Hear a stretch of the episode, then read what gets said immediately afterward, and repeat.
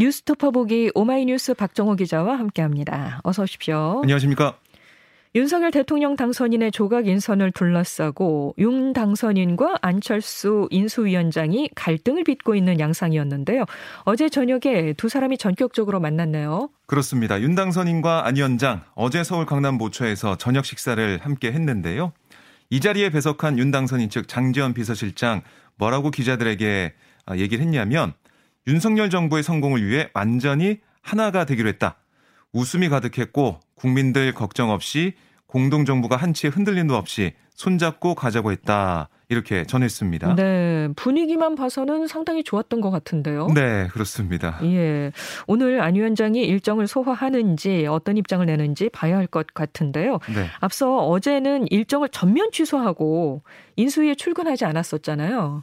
네, 그러니까 안 위원장의 공개 일정 전면 취소, 어, 이거는 윤석열 정부 초대 내각 인선과 관련해 아, 이른바 뭐 자신이 패싱당한 데 대한 불편을 드러냈다. 해석이 됐었어요. 네. 그러니까 윤당선인이 어제까지 세 차례에 걸쳐 18개 뭐 부처 장관 인사를 발표했는데 아, 두 차례에 걸쳐서 16개 부처 장관 인사를 발표했었거든요. 그렇죠. 그 안에 안 위원장이 추천한 인사들 한 명도 반영되지 않았고 윤당선인이 안 위원장에게 아, 인선안을 미리 공유하는 절차가 없었던 것으로 알려졌습니다. 네. 아, 그래서 안 위원장 주변에선 아니 단일화 때 공동정부 합의 사실상 파기된 거 아니냐 격앙된 분위기도 느껴졌었거든요.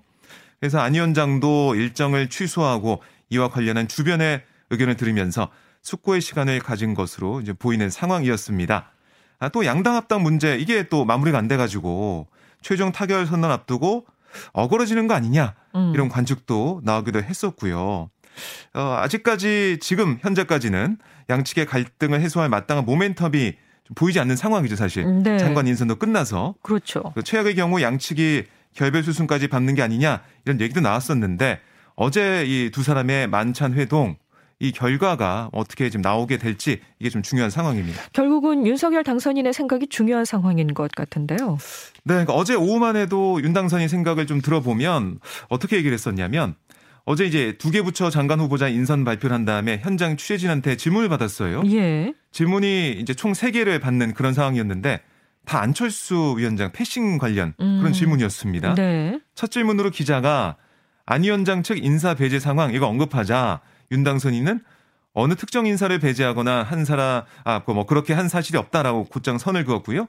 두 번째 질문 자리 향해서는 좀 이해가 안 됩니다만이라고 운을 뗀 다음에 인선 추천을 받았고 또 인선 과정이 어떤 방식으로 이루어지는지에 대해서도 설명을 드렸다. 아무 문제가 없다고 생각한다. 이게 강조를 했습니다. 뭐 사실 어제 보면서도 안 위원장과 관련한 질문 이건 좀 빨리 끝내고자 하는 기색도 역력했는데요. 네. 그럼에도 마지막까지 비슷한 취지의 질문이 반복되자 뭐 중간에 그 질문을 끊으면서 안 위원장 본인이 뭐 불쾌하거나 이런 건 전혀 없는 걸로 제가 알고 있다. 재차 강조했고 그러면서 기자분들이 이야기하는 게 저는 이해가 안 되는 측면이 있다. 다소 불쾌한 기색으로 답변을 마무리한 다음에 회, 회견장을 나갔었거든요. 근데 이게 뭐 어제 오후까지의 상황이고 장지원 비서실장이 얘기하는 것은 공동정보를 향해서 손잡고 함께 가기로 했다. 아, 갈등 해소됐다. 라고 얘기하고 있으니까 네. 오늘까지 본 상황을 좀 지켜봐야겠습니다. 그래야겠네요.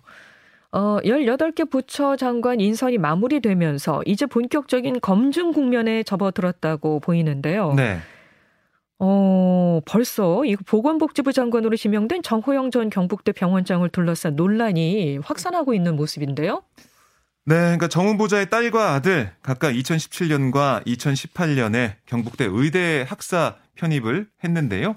딸은 정 후보자가 경북대병원 부원장이었던 2016년 12월 어, 서울대 농업생명과학대학을 졸업한 다음에 경북대 의대 학사 편입 전형에 합격을 했습니다. 예. 그리고 다음에 정 후보자가 병원장에 취임한 이후에는 경북대 전자공학과를 졸업한 아들이 신설된 특별 전형을 통해 경북대 의대 편입을 했고요. 네. 또 두 자녀가 의대 편입 전인 2015년, 2016년 경북대 병원에서 자원봉사 활동도 한 이력이 있다.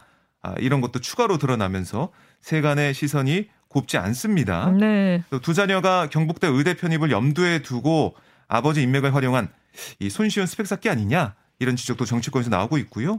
또 아들이 쓴 그 논문 공동 저자 참여한 논문과 관련해서는 어, 여러 가지 또 의혹이 불거져 있는 상황이라서 네. 어, 이게 공정성 문제 관련된 지적이 계속 나오고 있는 거예요. 정호영 후보자 아, 자녀 편입학 과정에서 특혜가 없다라고 말을 하면서 아, 계속해서 강조를 하고 있는데요. 하지만 의대와 대학병원이 분리돼 있다고 해도 아버지가 국립대병원에서 최고위직일 때 자녀 모두가 의대 편입학권 자체가 이게 좀 의회 충돌 소지가 있다는 지적까지 나오고 있어요. 그리고 원래 그, 그 아버지가 있는 곳에 자원봉사 가는 건 아니지 않나요? 그러니까 이게 아, 특히 2030 세대 눈으로 볼 때는 이해가 안 되는 부분이 있다. 좀 불공정한 그런 부분 아빠 찬스가 아니냐 이런 지적이 뭐 온라인 공간상에서 계속 나오고 음, 있는데요. 네네. 이 공정에 민감한 국민 눈높이에 맞지 않다는 지적이 나오는 가운데 민주당에서는 오늘 또 이제 경복대 병원에 현장 방문한다 뭐 이런 얘기도 나오고 있어요. 계속해서 이 공방이 좀 이어질 것으로 보입니다. 네. 한동훈 법무부 장관 후보자 지명에 대한 우려의 목소리도 계속되고 있죠. 네, 박홍근 민주당 원내대표 어, 민주당 정책조정회의 어제 뭐라고 했냐면 한 후보자가 민정수석을 겸한 법무장관이 되면 윤당선인의 우병우가 돼서 국민과 야당을 탄압하고 정치 보복 자행할 게 뻔하다. 아, 또 윤당선인의 실질적 이인자 문고리 소통령에 의한 국정농단의 위험한 전조다. 암덩어리가 되기 전에 깨끗이 도려내야 한다라고 맹비판했고요. 또 이렇게 비판하는 가운데 한 후보자가 결국 법무장관, 또 민정수석, 그리고 사실상 검찰총장 구실까지 하는 거 아니냐 이런 우려까지 나오고 있습니다. 네네. 사실 윤당선인이 한 후보자를 서울중앙지검장 등의 이제 수사기관장에 앉혔다면 대통령과의 직접 소통 이거는 뭐 사실 정치 사법적으로 심각한 문제를 낳을 수밖에 없거든요. 하지만 한 후보자를 국무위원으로 기용함으로써 이런 논란을 피해 가면서도 수시로 법무검찰 내부 상황과 정보를 점검할 합법적인 통로가 열린 셈이기도 합니다. 네. 또 윤당선인이 공약한 대로 민정수석실이 폐지되면 고위공직자 인사검증과 뭐 사정기능, 정치권 동향파 이런 것들을 법무부에서 일정 부분 할 것 같거든요. 네. 아울러 문재인 정부 후반기 주요 수사 부서에서 밀려난 이른바 윤석열 라인 아직 검찰 내부에 건재한 상황이기 때문에 한 후보자가 법무부 장관이자 사실상 검찰총장이 될 수 있다 이런 전망이 나오고 있는데 뭐 이런 민주당의 우려와 지적에 대해서 국민의힘 쪽에서는 어, 괜한 걱정을 하고 있냐, 음. 어, 뭔가 걸리는 게 있기 때문에 이렇게 반발하는 거 아니냐. 이렇게 또 지적을 하면서 반발하고 있습니다. 네. 앞으로도 계속될 것 같습니다. 지켜봐야 될 것 같고요. 민주당의 검찰 수사권과 기소권 분리 추진에 반발하고 있는 김호수 검찰총장 어제는 국회를 찾았다고요. 네, 김 총장이 박광원 법제사법 위원장과 함께 20분 동안 만나서 얘기를 나눴는데요. 이후 기자들에게 뭐라고 했냐면 법안에 대해 논의하게 되더라도 충분히 토론하고 문제점도 함께 검토해 달라라고 했다고 설명을 했어요. 그리고 법사위가 열리게 되면 저도 말할 기회를 줬으면 한다. 이렇게 요청을 했다고 설명을 했습니다. 그리고 면담에 앞서서 기자들에게 뭐라고 했냐면 곧바로 검찰의 전부 폐지하는 교각 사료의 잘못은 하지 않았으면 좋겠다. 이렇게 반대 입장을 거듭 밝혔고 검찰의 수사 기능을 전면 폐지하면 범죄자는 행복해지고 범죄 피해자는 불행해지는 거다. 우리 사회에서 부정부패 범죄가 득세한다면 국민과 국가들은 불행하게 된다. 이렇게 강조를 했습니다. 다만 검찰 수사에 문제가 있다면 특별법도 좋고 특위도 좋다. 제도 개선한다면 검찰도 따르겠다. 이렇게도 좀 한 발 물러서는 모습도 보였습니다. 네. 특히 지금 검찰 내 상황을 보면 전국 평검사들이 다음 주 화요일 전국에 60개 예, 지검지청 소속 평검사 150여 명이 참석하는 평검사 회의를 열고 대응 방안을 논의해요.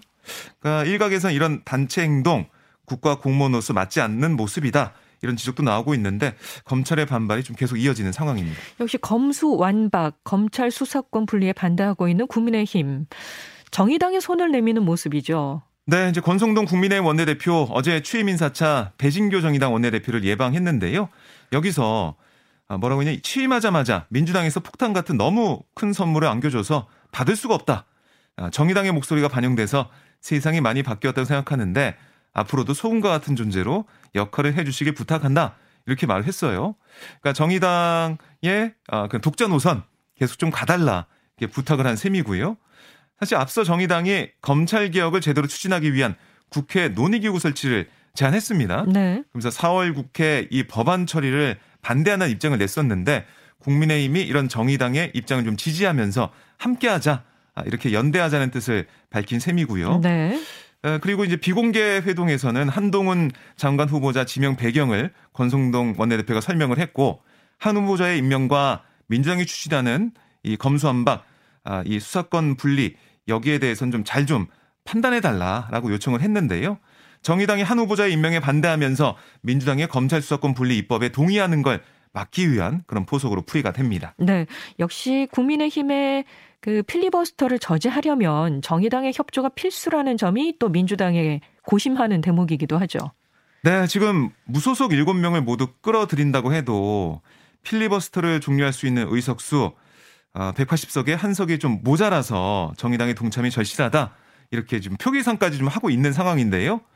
지도부 내부에서는 필리버스터를 막기 위해 이른바 회기 쪼개기를 유력 검토 중이지만 이것 또한 야권발 꼼수 논란으로 번지면 여론전에서 불리해질 수 있다. 이런 우려도 나오고 있습니다.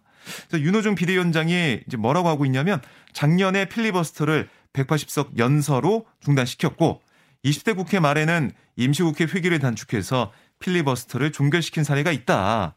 아, 이런 국회 선례들을 잘 참고하겠다라고 말을 했는데 결국 뭐 정의당이 계속해서 4월 아, 처리를 반대하고 나선다면 회기 쪼개기 방식을 동원할 수밖에 없다.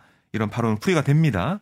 뭐 이런 전제도 어, 민주당 의석이 이제 다 아, 차이 있는 그러니까 모두 다 출석해서 투표하는 그때 뭐 가능한 시나리오잖아요. 네. 근데 변수도 있어요, 사실.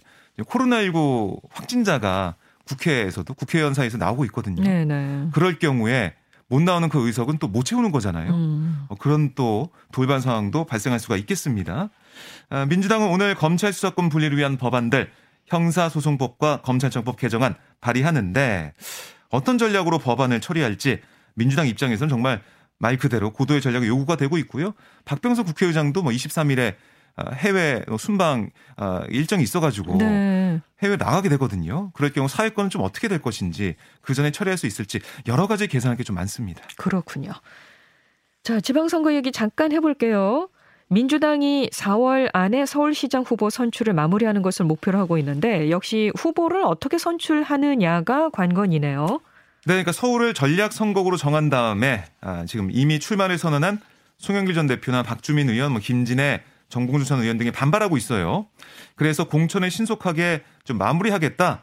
이런 뜻을 민주당 지도부가 좀 보이고 있는 겁니다. 네. 4월 안에 뭐 마무리해야 된다 이런 얘기를 하고 있는데 민주당 내에서는 오세훈 서울시장 대항마로 이낙연 전 대표를 내서야 한다 이런 목소리가 나오고 있어요. 그러니까요. 앞서 송영길 차출론이 힘을 받으면서 뭐 송 전 대표가 서울로 이사하면서까지 출마를 결심했지만 당내 반대 목소리가 나오면서 사실상 전략 공천으로 가닥이 잡히는 그런 모양새로 풀이가 되거든요. 특히 윤호중 비대위원장이 최근 이 전 대표를 만난 것으로 알려지면서 이번엔 이낙연 차출론에 좀 힘이 또 실리고 있습니다. 네. 여기에 대해 소영길 전 대표 뭐라고 하고 있냐면 아, 이낙연 차출론 환영한다. 하지만 경선 없는 전략 공천은 납득할 수 없다. 이런 입장이에요. 그러니까 경선하지 않으면 어떻게 원팀이 되느냐. 경선도 안 하고 시간도 없는데 외부에서 인물을 찾겠다고 하거나 다른 사람을 추대해서 데려온다고 어떻게 할 수가 있냐. 좀 반발하고 있는 상황이고 나머지 후보들도 경선은 필요하다라고 얘기하고 있거든요. 어쨌든 경선 없는 전략 공천할 경우 당내 반발이 클 수밖에 없는 상황이고요. 지도부도 이 당내 상황을 좀 보면서 오세훈 서울시장과 붙었을 때 누가 경쟁력이 있는지 이것도 조사를 계속 하고 있거든요. 이 본선 경쟁력을 앞세워서 이낙연 대표 등을 전략 공천할지 아니면 경선 주장을 수용할지 이건 좀 더 지켜봐야겠습니다. 알겠습니다. 지금까지 오마이뉴스 박정호 기자였습니다. 고맙습니다. 고맙습니다.